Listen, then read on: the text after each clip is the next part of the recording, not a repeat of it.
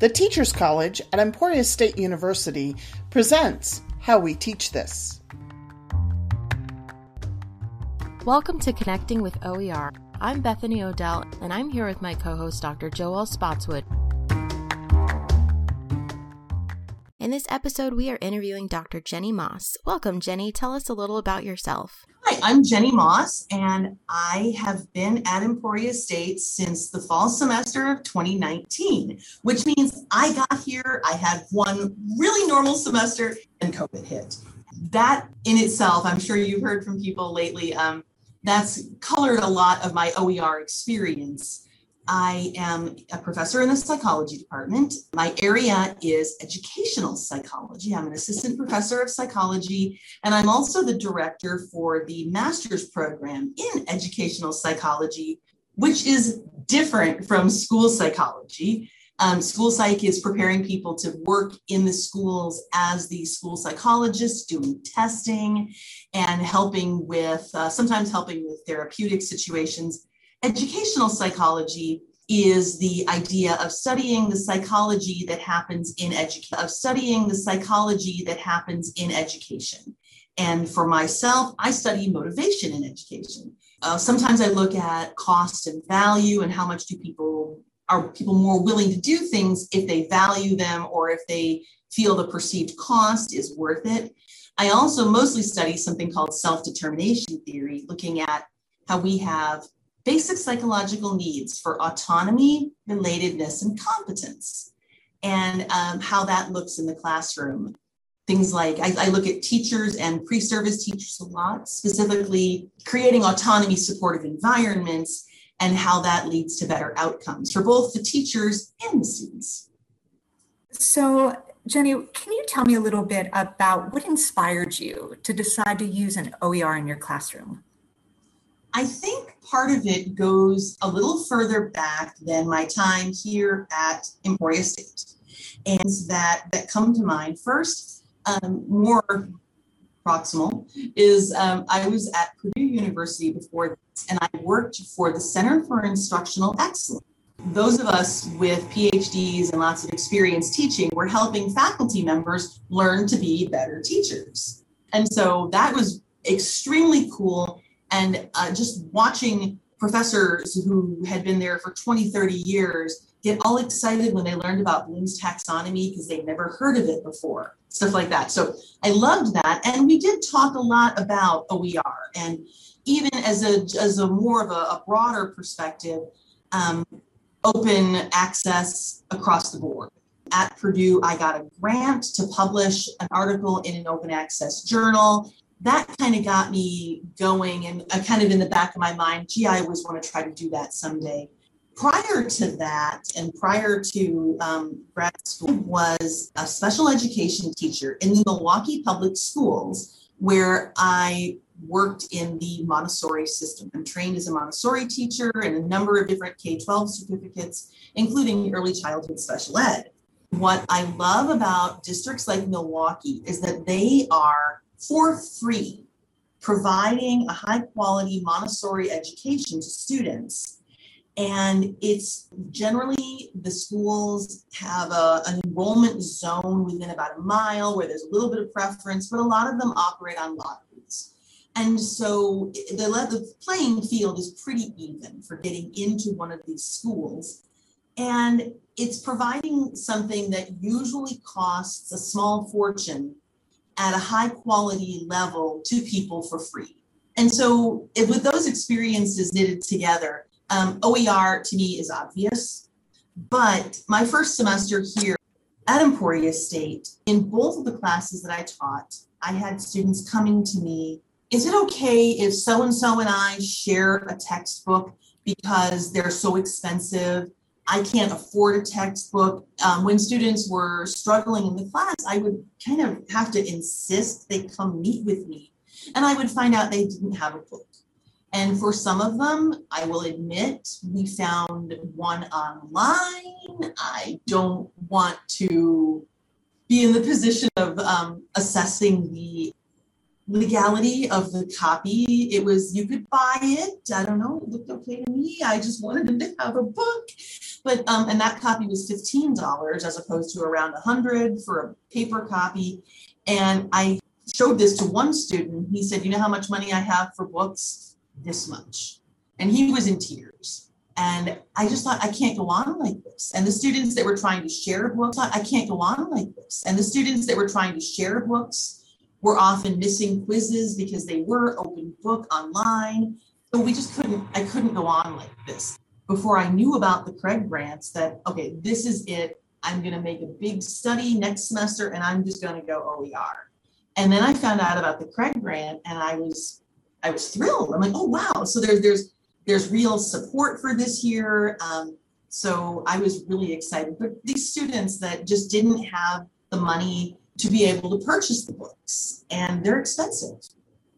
I'm understanding that that's inspiring many of us to kind of explore the financial burden that uh, textbooks are imposing on our students is a real barrier. So you recognize the need and you have begun using O E R. Can you tell me about your experiences using it? So far, great. I switched books after the first semester. So from that, a little hiccup for, I'll, I'll explain in a minute, but it's been a great experience. I start out the semester telling my students that no matter where you go, you have your book.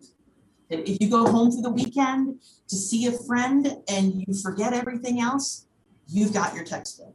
If you know you whatever you're doing, and I, I always I, I usually try to plug someplace like Sweet Granada. I'm like, go down to downtown, grab a bag of Pop Chalk, and and you know go out and hang out, and you've got your book.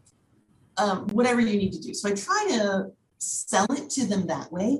We also start out the semester with jokes about what does O E R stand for, and I have a few pictures of overly excited raccoons.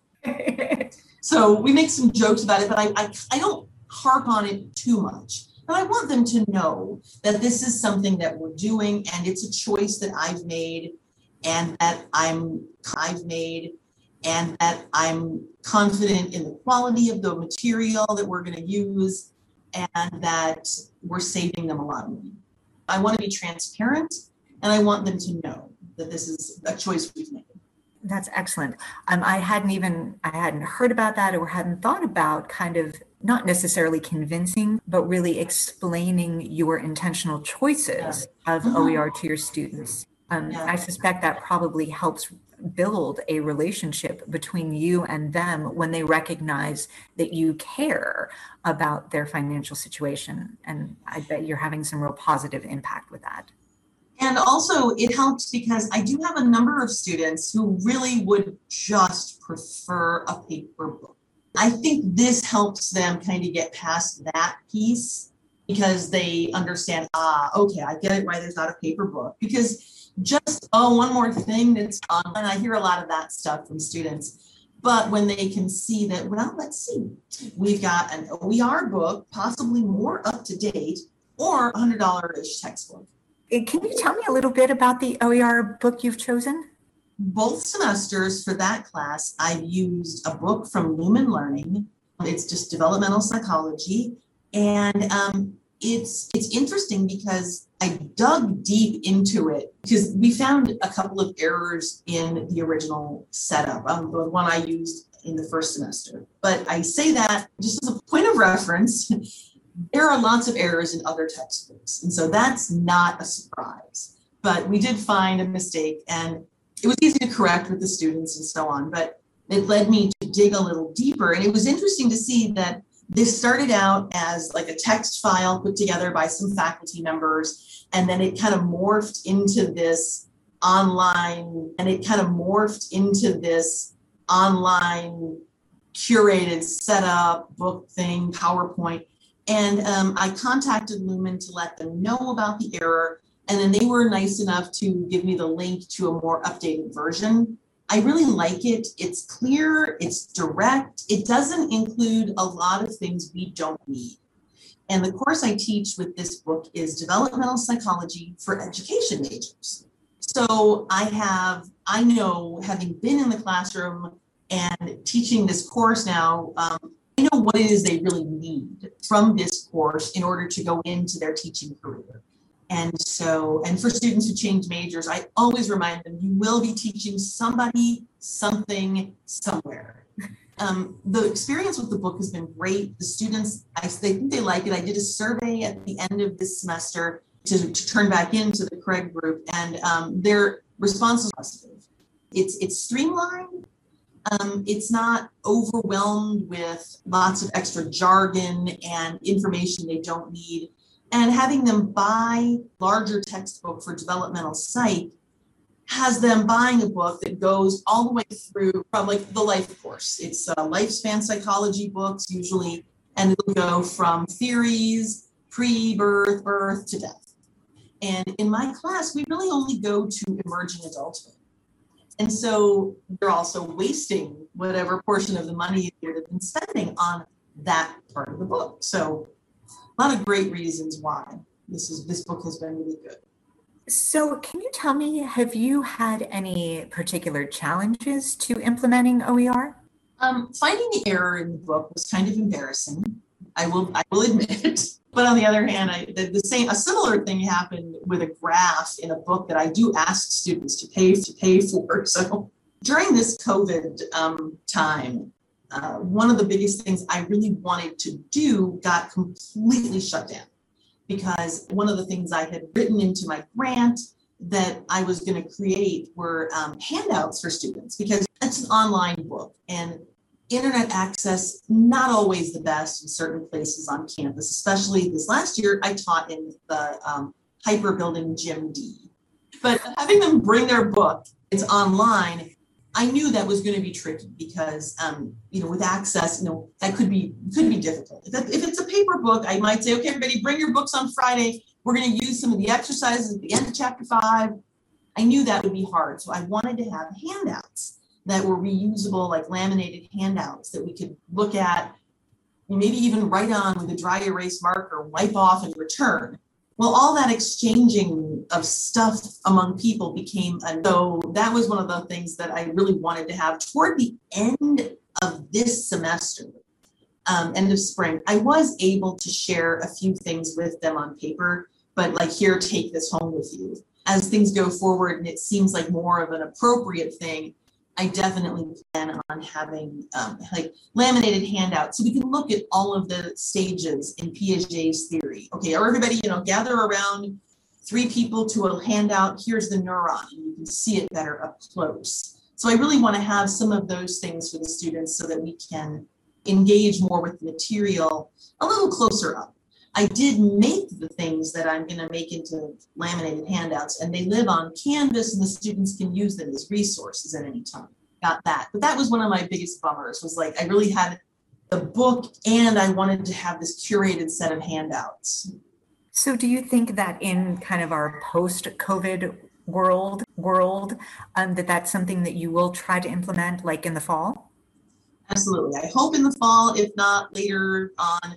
But yeah, I think that that would be great. And it would lead to a little more in-class activity. If I could say, okay, you and a partner take one of the handouts and we're going to look at the language, what the stages of language, fill it in, and then we'll listen and talk. And, and then you can see if you were right or not. So it'll give me more opportunities for the class to be more interactive, and more of that we get going, um, the sooner the better. True. So since you have implemented O E R in your classroom, do you allow students to have laptops and tablets, or can they all use their phones, or how do they access your text during class time? Especially in a large room like the gym, where literally they had the chairs spread out across a basketball floor. I just had to say that it's just not a hill I was going to die on at this point. There's been research, and then there's been controversy about whether taking notes by hand is better. Because they're going to be teachers, it's a teachable moment. I, I talked to them about how taking notes by hand will allow you to chunk the material, which gets it into your long-term memory better. So I, I try to present the points, but I also have students taking notes on their phone. And, you know, I, I circulate around the room and I'll look over. And if somebody puts their phone away, then I'm like, oh, you weren't really taking notes. But for the most part, they just keep going. And I look over and I'm like, oh, yeah, they, they're taking notes on their phone. So phones and tablets, and sometimes students use paper handouts.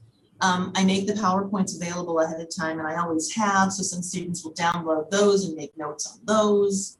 A lot of different ways to allow them to access the material. I'm a big fan of Universal Design for Learning, and that's that's a whole other podcast, but the idea that I want to provide multiple points of access for the students.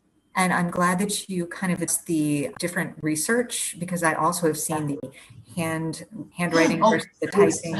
And, and yeah, well, when you type, you do try to capture everything the person says. And that's just where you're almost being a conduit for the computer. But when you're handwriting, you can't possibly write as fast. So you have to chunk it. Now, again, there's conflicting research about what's better. So finally, yeah, if you had advice for someone who was thinking about O E R, um, but wasn't really sure, what might you tell that person? The first thing I would want them to do is to really deeply examine the physical textbook they're using, because there are times when that book is so good that it's worth keeping. And so I know there's a lot of universities that are trying to go full O E R, and or maybe I think uh, some of the full O E R, and or maybe I think uh, some of the books I looked at came from um, University, British Columbia, and in British Columbia they made a plan that across the whole province, one and two hundred level courses all had to use O E R books. And so, and that's great. And actually, I use a couple chapters of one of those for another class. But there are some times when there's a good book that's worth it. And if you're going to keep having the students pay for the book, really work hard to make sure that it's um, worth it to the students, and that you're really, you know, using the whole book, and that it's a resource maybe that they want to keep for later. Um, that's my the class I teach for the more advanced secondary ed teachers. Or teacher candidates, is for my ed psych class, and that book is amazing. And the students tell me how much they like it. It has an appendix, they get a lot of value for their money. But in so many cases, it's just the default to order a book. Oh yeah, well, we need a book for that. Let's get a book for that. Do we need a, is the is the book is the publisher's book that much better? And in usually the and again for this developmental psych class, the answer is very easily no. I mean, I honestly didn't like the book we were using anyway. And so changing it, I mean, there was a lot of reasons to change, but I'll admit that was one of them. So I feel like that would be a big piece of advice, to really know what you're changing and why you want to change it. Um, the other one is to then, then think about the cost. Um, because I have, it depends, eighty to ninety students each semester in my developmental psych class. And so that's that's a lot of money that we're saving every semester for all of those students, semester for all of those students. That's what, eight thousand to nine thousand dollars a semester. And so, you know, it's, you gotta, I mean, when you think about it that way, it's, wow, oh man, that, that that's that's a lot of money. And so, I take that responsibility seriously to um, reduce some of that burden for students. Doctor Jenny Moss, we appreciate you coming to visit us. Thank you so much for having me. This was great. I love to talk about this. Uh, our experience has been great. In fact, another course we're developing for the psych department, we're using another um, O E R textbook put out by Nova Psychology, and we're really excited about that one too. So I think once you have a good experience with this, um, it's easy to see, wow, I could do that again. Hi, it's Bethany, and I just want to give a huge thank you to Doctor Jenny Moss and Doctor Joelle Spotswood for their conversation in this podcast. Jenny shares a lot of great ideas for how to make adjustments to O E R materials. We also want to thank you, yeah, you, for taking time out of your busy schedule to listen to our podcast.